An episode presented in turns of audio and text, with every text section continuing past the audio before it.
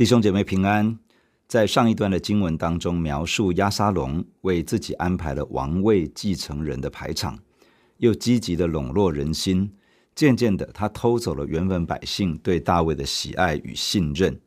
经过了四年的时间，押沙龙认为时机已经成熟，他取得大卫的允准，前往希伯伦献祭。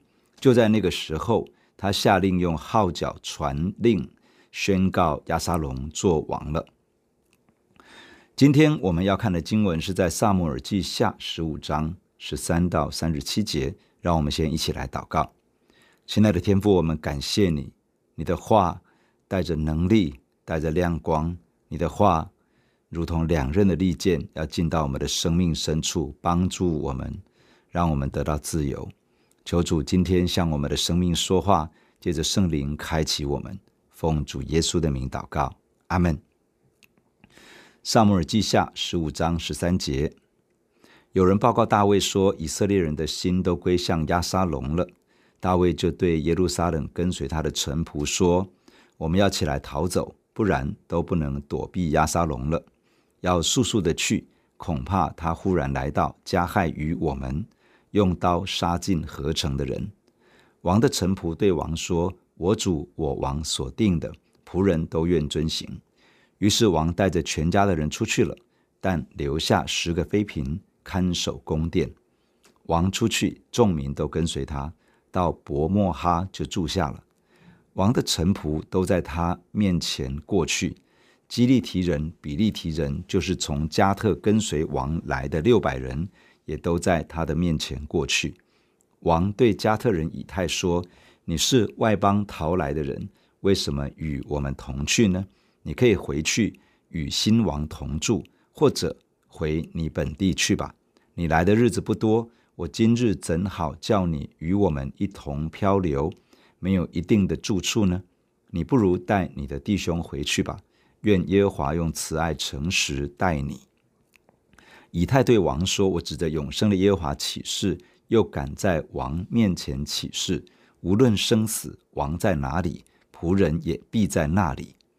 大卫对以太说：“你前去过河吧。”于是加特人以太带着跟随他的人和所有的妇人孩子，就都过去了。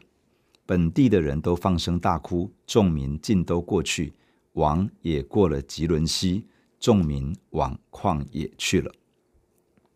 经文开始提到，有人告诉大卫说，以色列人的心都已经归向亚沙龙了。大卫一听到这样的消息，他知道亚沙龙已经叛变，他也预判亚沙龙会快速进攻耶路撒冷，设法将城攻取，将大卫和所有仍旧支持大卫的臣仆百姓尽都杀尽。于是大卫下令要快速的撤退，离开耶路撒冷。他对跟随他的臣仆说：“我们要快快起来逃走，否则万一亚沙龙动作很快，我们可能都会来不及离开。亚沙龙会加害于我们，也会用刀屠杀整座耶路撒冷城。”臣仆愿意听从大卫，开始撤离。于是大卫带着全家离开耶路撒冷，只留下了十个妃嫔，让他们看守宫殿。百姓看到大卫起行离开耶路撒冷，他们也跟着大卫离开，到了伯莫哈这个地方，暂时停下脚步。伯莫哈就在耶路撒冷的最外围，还没有到吉伦西。大卫在这个地方稍作停留，数点有多少人跟随。跟随大卫的臣仆开始起行，从那里再次出发。接下来是基利提人和比利提人。这些是大卫的护卫队，很可能是从克里特岛还有菲利士前来的雇佣兵，大约有六百人。这些人经过数点，也出发前行。这个时候出现了一个人，名叫以太，他是从加特这个地方来的，应该是一个外邦人。大卫对他说：“你是从外邦离乡背井而来的，为什么要和我们一起走呢？”你可以回到耶路撒冷和新王亚沙龙在一起，或者是可以回到你的家乡去。你才来不久，我不好要你跟我们一起漂流逃离，连住的地方可能都没有。你不如带着你的弟兄们回去吧，你不需要跟着我们走。大卫还为他祝福说：“愿耶和华用慈爱诚实恩待你。”以太却对大卫说：“我愿意指着永生的耶和华起誓，我也敢在王你的面前起誓，无论是生是死，王你在哪里，我就会在那里。”以太表达对大卫效忠，要跟随到底，甚至面对死亡也不害怕。于是大卫告诉以太，要他过吉伦西。于是以太和跟随他的人，以及属于他的妇人、孩子，通通都出发过去了。耶路撒冷本地的人为了遭遇这样的事情，放声哭泣。所有的百姓都过了吉伦溪。吉伦溪是耶路撒冷东边的一条旱溪，旱季来到的时候，河床是干的。大卫逃亡的路线是从耶路撒冷城东出去，经过吉伦溪，翻过橄榄山，然后下到约旦河谷的耶利哥那一带。然后渡过约旦河，大卫经过吉伦溪，先前过去的百姓往犹大旷野那个方向而去。犹大旷野位于橄榄山和约旦河之间，逃亡的队伍一步步的向前推进。第二十四节，撒督和抬神约柜的利未人也一同来了，将神的约柜放下。亚比亚他上来，带着众民从城里出来过去。王对撒督说：“你将神的约柜抬回城去。我若在耶和华眼前蒙恩，他必使我回来，再见约柜和他的居所。倘若他说我不喜悦你，看哪，我在这里，愿他凭自己的意志待我。”在逃亡的行列中，祭司撒督以及抬着约柜的祭司利未人也一起在其中。这个时候，许多百姓还没有出城，祭司亚比亚他也在里面。等着众民从耶路撒冷出来，往逃难的路线前进。大卫看到了约柜，就对撒督说话，要他将约柜抬回耶路撒冷城。大卫说：“假如我在耶和华的眼前蒙恩，他就一定会让我再回来，使我可以再看见约柜以及耶和华的居所。假如耶和华不喜悦我，这样带着约柜也是没有用的。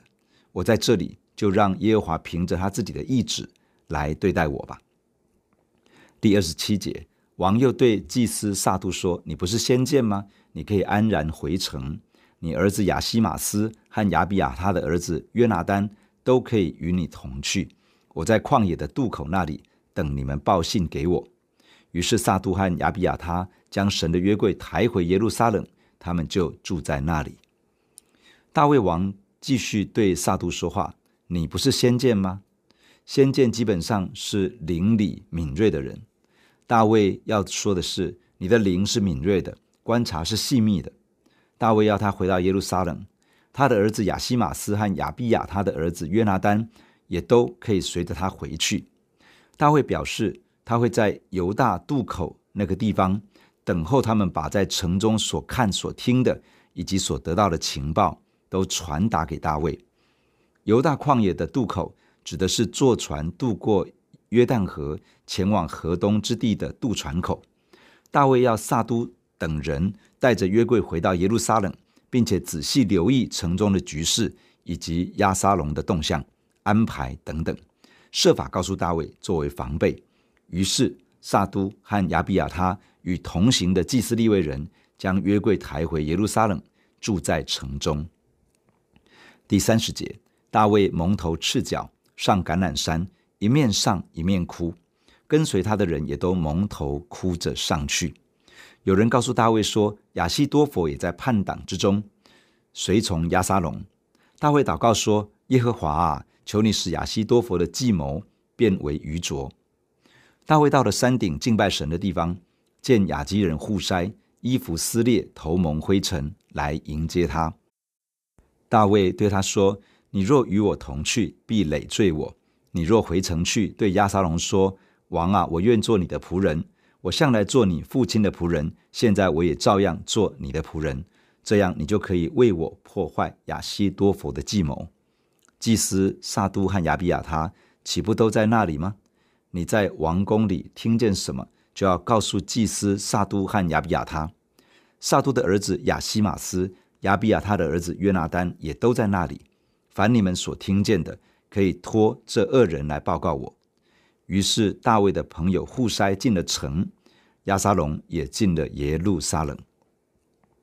过了汲沦溪之后，就要翻过橄榄山。大卫蒙着头，没有穿鞋，一面爬上橄榄山，一面哭泣。所有跟随大卫的人也像大卫一样蒙头哭泣，一边行走上山。显然，大卫和跟随的人为着当下的处境感受到痛苦难受。有人传来一个消息，告诉大卫说，亚西多佛也跟从了亚沙龙一起叛变。亚西多佛可说是大卫的首席参谋。大卫常常听取他所提议的计策。大卫深知这是一个厉害的人，他很了解大卫，他熟悉大卫的习惯，知道大卫的强项弱项。他应该会给亚沙龙献策，而这很可能成为致命的一击。于是大卫向神祷告说：“耶和华，求你使亚西多佛的计谋变为愚拙。”大卫求神介入，来破坏亚西多佛的计策。伸手拯救大卫和跟随的人。大卫到了橄榄山顶，经文描述这个是敬拜神的地方。这意思是，过去大卫常常在这里敬拜耶和华。现在大卫到了这里，仍旧向耶和华神献上敬拜。就在这个时候，他看见亚基人户筛来迎接他。户筛将衣服撕裂，头上蒙着灰尘，这是哀伤的表示。看来。户筛是想要与大卫同行，一起逃难，但是大卫要他回到耶路撒冷。大卫的想法是这样：假如你一起逃难，其实多一个人逃难不一定有帮助，但是你回到耶路撒冷去，你可以做我的帮助。你可以对亚撒龙说：“王啊，我愿做你的仆人来服侍你。过去我如何的服侍你的父亲，现在我也会照样的服侍你。你这样子做，就有机会帮助我，为我破坏亚西多佛的计谋。”大卫接着告诉户筛，撒督和亚比亚他都留在耶路撒冷。假如你在王宫那里听见了什么，就设法告诉撒督和亚比亚他两位祭司，他们会告诉亚希玛斯和约拿单。你们打听到的情报都可以透过这两个人回报给我。于是户筛从橄榄山往耶路撒冷前进。户筛进入耶路撒冷的时候，押沙龙也差不多在相同的时间到达进城。从今天的经文，我们有一些的分享。第一，大卫的苏醒。大卫在逃避扫罗追杀的时候，他紧紧的依靠神，警醒的过日子。神就遮盖他，保守他，引导他的脚步。不论扫罗如何的追赶，就是无法追到大卫。甚至于就在同一座山，扫罗派人在山的这边寻索大卫，大卫被神引导到山的那边，虽是逃难。大卫在神的手中平安稳妥。大卫成为全以色列的王之后，面对多次的征战，他不断的寻求神，让神引导他打赢每一场战役。大卫的灵一直都是刚强而敏锐的。然而，当大卫与拔示巴犯下奸淫之后，大卫仿佛受到一种遮蔽，他一错再错，直到无法挽回的地步。后来，大卫虽然认罪悔改，也得到耶和华神的赦免，但从此，大卫面对管教儿女不敢坚持真理，面对国家治理失去应有的规范。大卫纵容暗嫩与押沙龙，又对他们的恶行没有丝毫的处置。大卫仿佛失去了警觉，完全没有觉得需要为着亚沙龙的壮大而预防一些什么。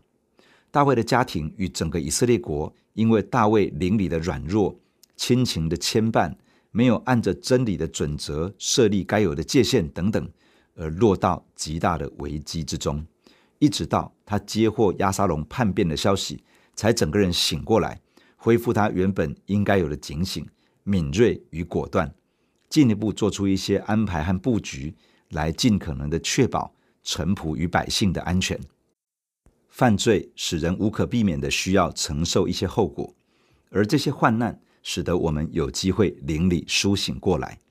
我们有可能软弱跌倒，但若是能够在承受后果的过程中起来寻求神的怜悯与恩典，神会帮助我们灵里苏醒，使我们可以开始活在圣灵的引导中，在危机中去经历神的同在、保守以及神丰富的怜悯和恩典。第二，大卫的放手，面对押沙龙的叛变。大卫带着臣仆百姓与护卫队离开耶路撒冷。当加特人以太带着自己的人想要跟着大卫一起走的时候，大卫没有因此而大大的欢喜，因为有人愿意跟随着而喜乐。大卫反而是要他去投靠新王，或者是回到家乡。大卫不是以退为进，不是欲擒故纵，而是真心的为以太和他的跟随者设想。这个是从内心放手，而不围绕着自己的利益去想事情。当祭司撒督和亚比亚他与约柜一同来到，大卫没有下令要祭司抬着约柜同行，而是要祭司将约柜抬回耶路撒冷，并且让耶和华神来决定这件事情要如何发展。大卫是神拣选膏立的君王，这表示神有最终的主权，决定让谁坐在以色列的王位上。虽然有大卫之约，有神的应许，说到大卫的王位会长存，大卫会在寿数满足才离世。而且会有后裔接续国位，国要坚定，圣殿会在这个承接王位的后裔手中被建立起来。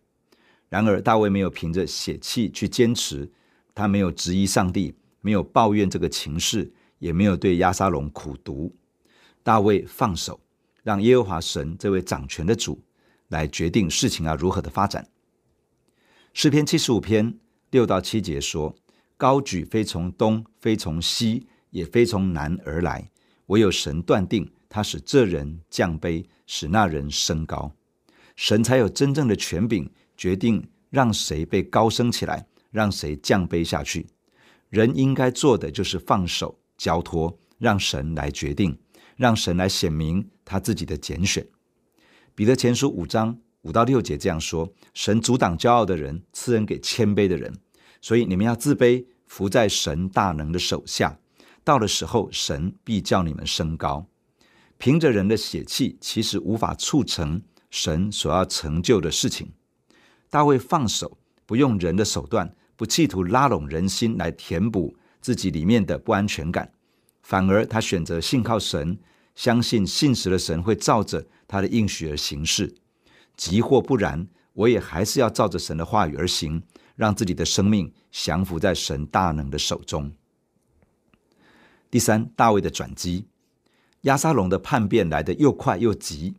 以色列中许多人心早已经暗暗的归向亚沙龙，又有昔日大卫最重要的谋士为亚沙龙出计献策。大卫这次其实面对的是他从年幼到今日最大的危机。若是没有耶和华神的介入，大卫的性命恐怕难保，也将会有许多的臣仆被杀，耶路撒冷也恐怕会遭到灭城的命运。大卫来到橄榄山顶，这是他常常敬拜神的地方，属神的祭坛就在这里。而大卫逃难来到这里，他也仍旧是向神敬拜，献上祷告。就在这个时候，就在这个地点出现了户筛，这个人就成为神预备的关键器皿。用来破坏亚希多弗的计谋，为大卫和所有逃难的人争取到喘息的机会，可以重整旗鼓，与押沙龙的军队正面作战。使徒行传十六章记载，当保罗和希拉被毒打，下在监牢当中，双脚上了木狗，在极大的痛苦中失去了自由。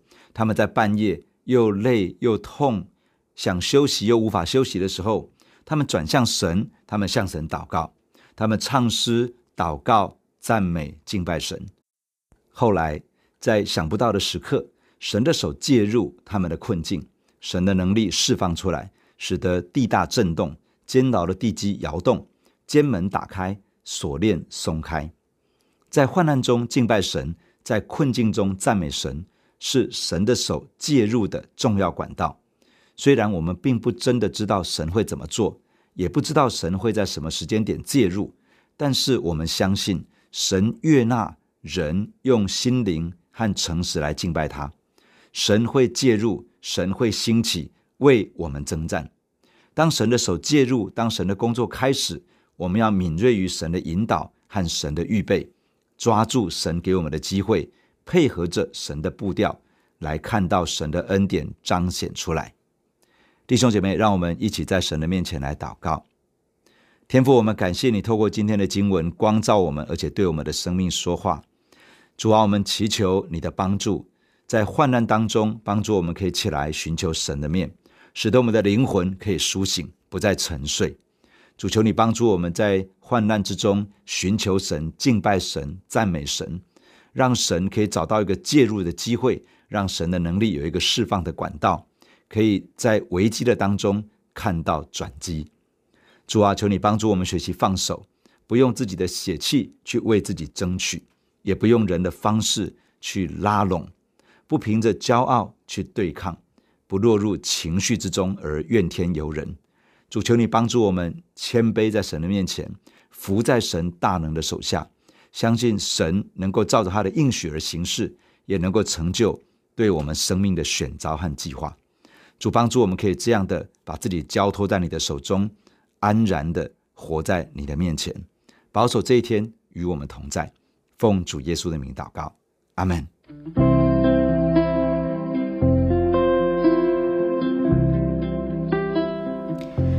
喜欢我们的分享，欢迎按赞、订阅、开启小铃铛。愿神的话每一天成为我们随时的帮助。你也可以把连接传给需要的人。愿上帝祝福你，阿门。如果你喜欢我们的分享，欢迎按赞、订阅、开启小铃铛。愿神的话每一天成为我们随时的帮助。你也可以把连接传给需要的人。愿上帝祝福你，阿门。